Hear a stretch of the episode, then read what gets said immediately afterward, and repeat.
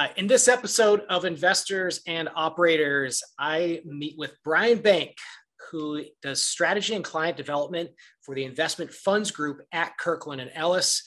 Brian, can you please give a little bit of background on your story and kind of how, to, how you got to where you're at and what you do at Kirkland? And then we're going to dive into some of these topics. So, this is why people need to listen. We're going to be talking about trends in fundraising, annual meeting trends, fundraising mistakes for first time managers, and a couple of other topics. Brian, over to you.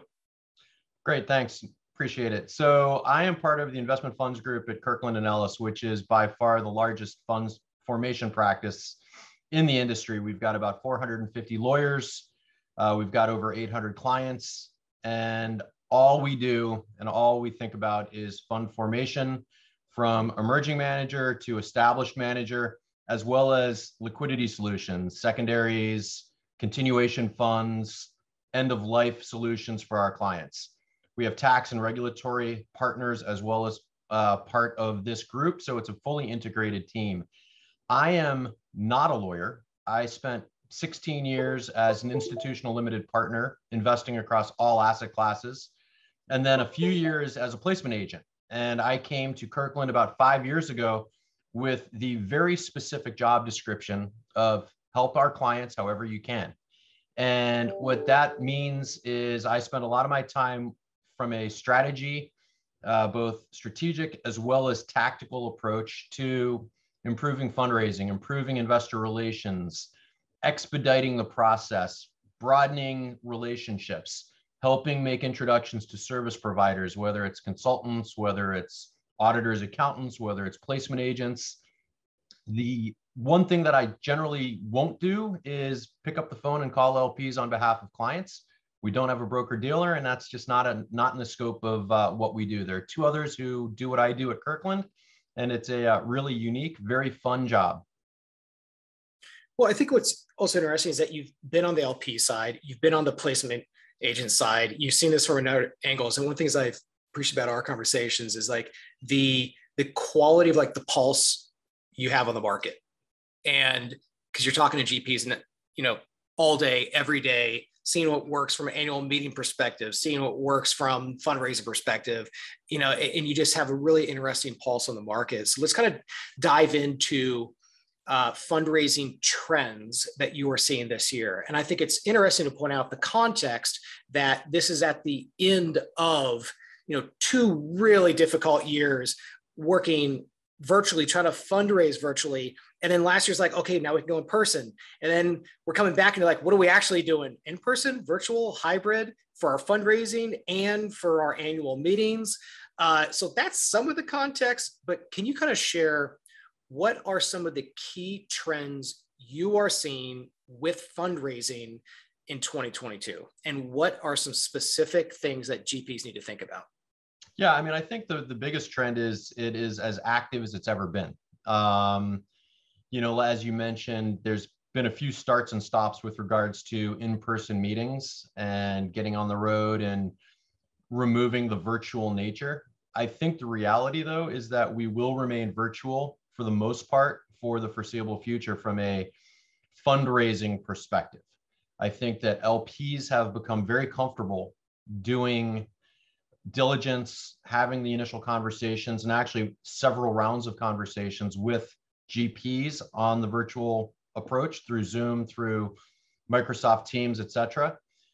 Secondly, it's beneficial from the GP's perspective, frankly. It saves a ton of money from a travel perspective, but more importantly, logistically, it's much easier to set a schedule.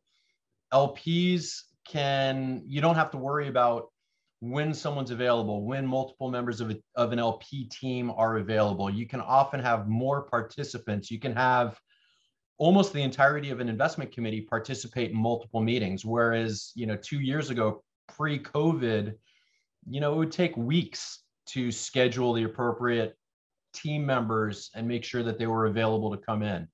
Um, placement agents are still an integral part of the process as far as I'm concerned. And they are well suited to help identify who the appropriate LPs are, who the people at the LP institution are that you should talk to. The last thing you want to do is talk to an infrastructure person when you're selling your growth equity fund. Um, or you know be in touch with the hedge fund person if in fact it's a venture capital strategy so i mean as far as trends go it's going to be busy uh, lps are certainly actively deploying capital it's definitely worth mentioning that 2022 is expected to be a year of re-ups and it's going to be very challenging for people to realize new commitments if they haven't had an existing relationship with the GP before. Most large funds, as most industry participants are aware, are coming to market faster. They're coming to market with larger funds. And as a result, LPs pro ratas are getting larger. LPs are, you know, trying their best to do follow-on due diligence, do the work that they need to do to get their signatures in place for a new commitment or for a re-up. So there's very little space based on the conversations I've had with LPs, placement agents, and GPs for new relationships. Not to say that they're not going to happen, but very few. So let's dive into that part on uh, emerging managers who do want to form new relationships.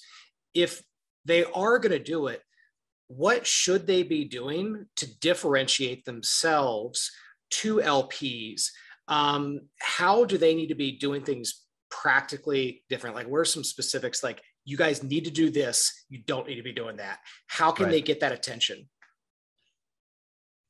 Really good question. I mean, differentiation is is the name of the game, and it's really challenging, particularly when you're doing it virtually. Um, you know, you can do one one thing that I advise every client of mine, whether it's an emerging manager, an existing manager, is to present as many clear case studies as possible. Give tangible examples for LPs to understand your strategy. Make sure that the examples are right down the middle of the fairway of the strategy that you're trying to express to your client or to the to the LPs. Um, and dummy everything down don't make assumptions that the audience is sophisticated. Don't make assumptions that they understand the strategy, as well as recognize the fact that they've probably had 20 other meetings within the past month with funds that sound very similar to yours. So, you know, it's critical. Well, I, I, think that's going back on that second point that you made on the dummy, you know, dumb everything down. It makes me think about uh, pitches that startups do in the venture ecosystem. Absolutely. They're so simple and they're intentionally simple. And I think it's because our industry comes from investment banking and you have to do a 75 page CIM and you have size 10 font and you know more information is better. But actually what I'm gathering from you, it's the exact opposite. Right. Make it simple so they can focus on the essence of who you are, how you're different, and it focuses on the conversation. Yeah, absolutely right. I mean, I think that the reality is is that um, LPs see a ton of different things. They need to understand very clearly what your strategy is. The case study should be memorable, but most importantly, it's important that the person that the GP is pitching is is positioned to champion them internally. The last thing that you want to do is develop a rapport with someone, but have that person then walk away and be unable to explain what that strategy was. Why was that team so differentiated? What were the great case studies?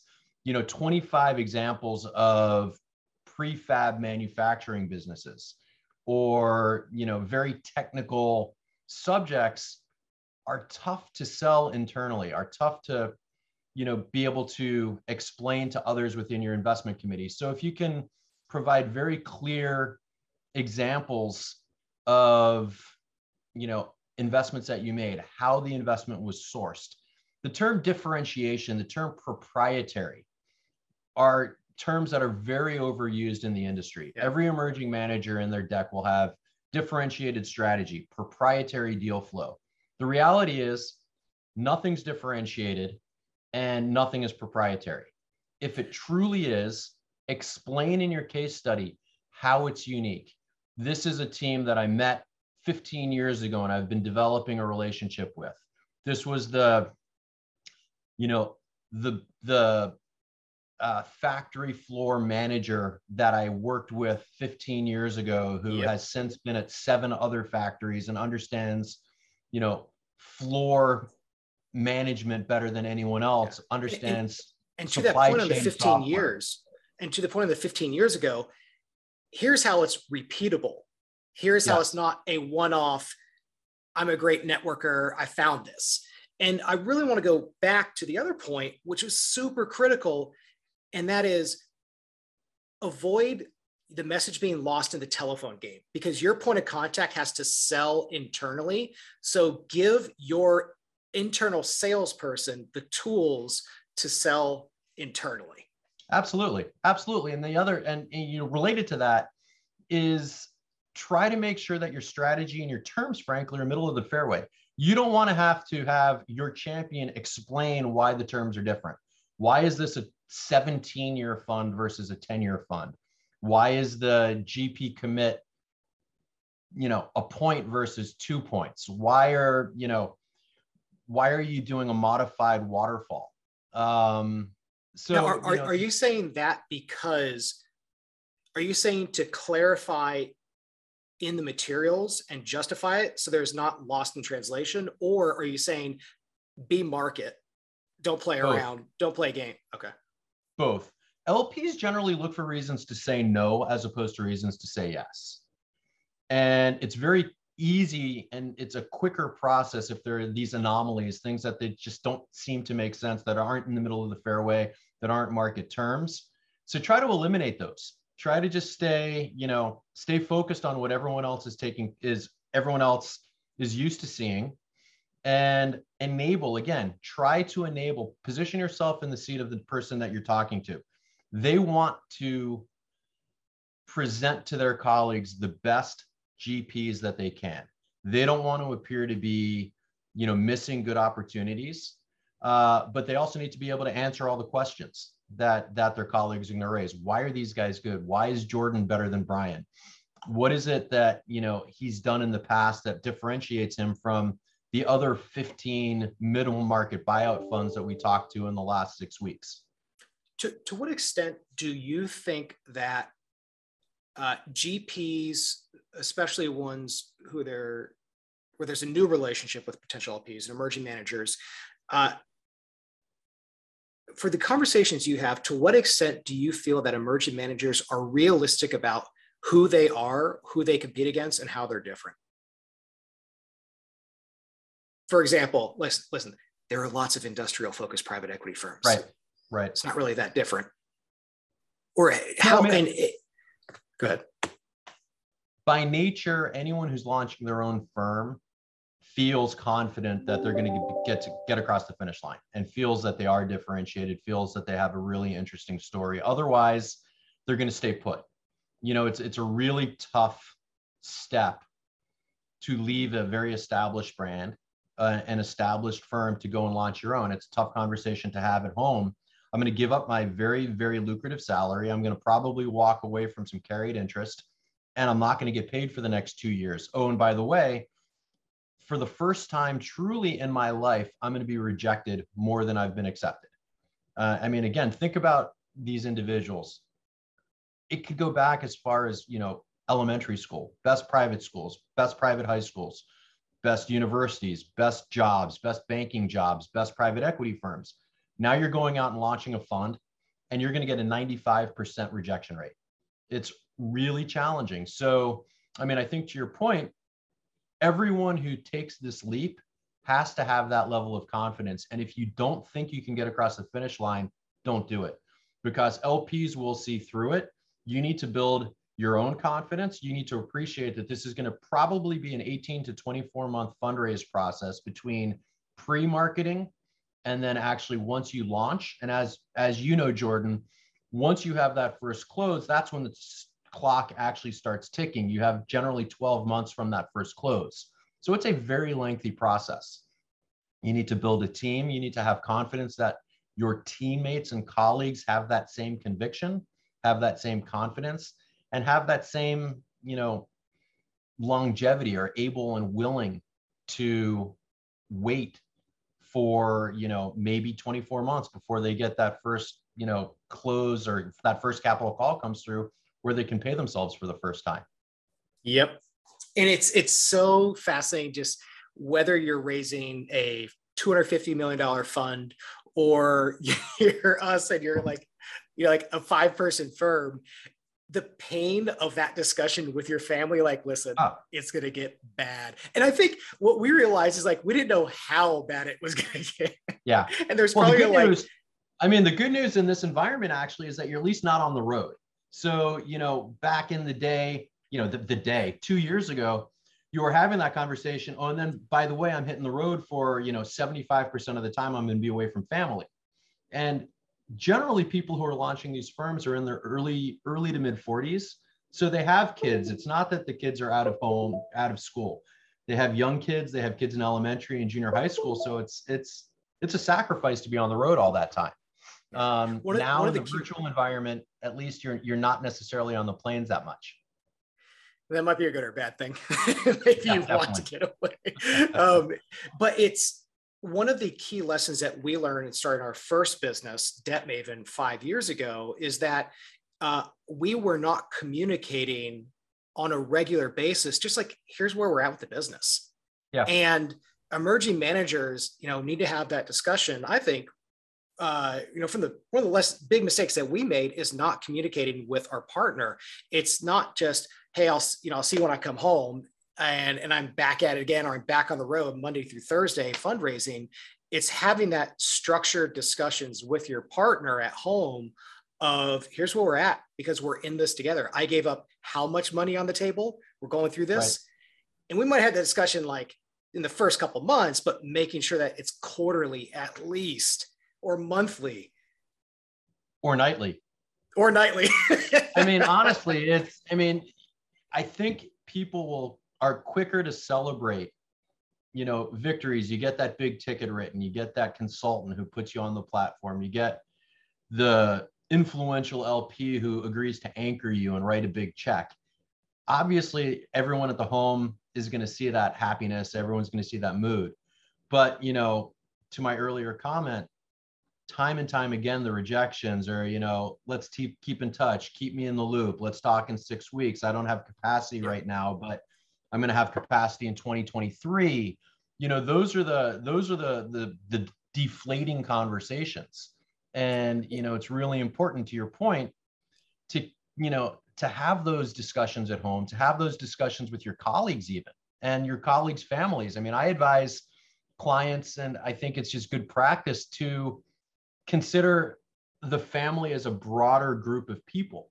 I mean, knowing I used to, I was a consultant over 25 years ago. I often said that, you know, the job interview, the most important piece was how is someone going to work at three o'clock in the morning for the fourth night in a row?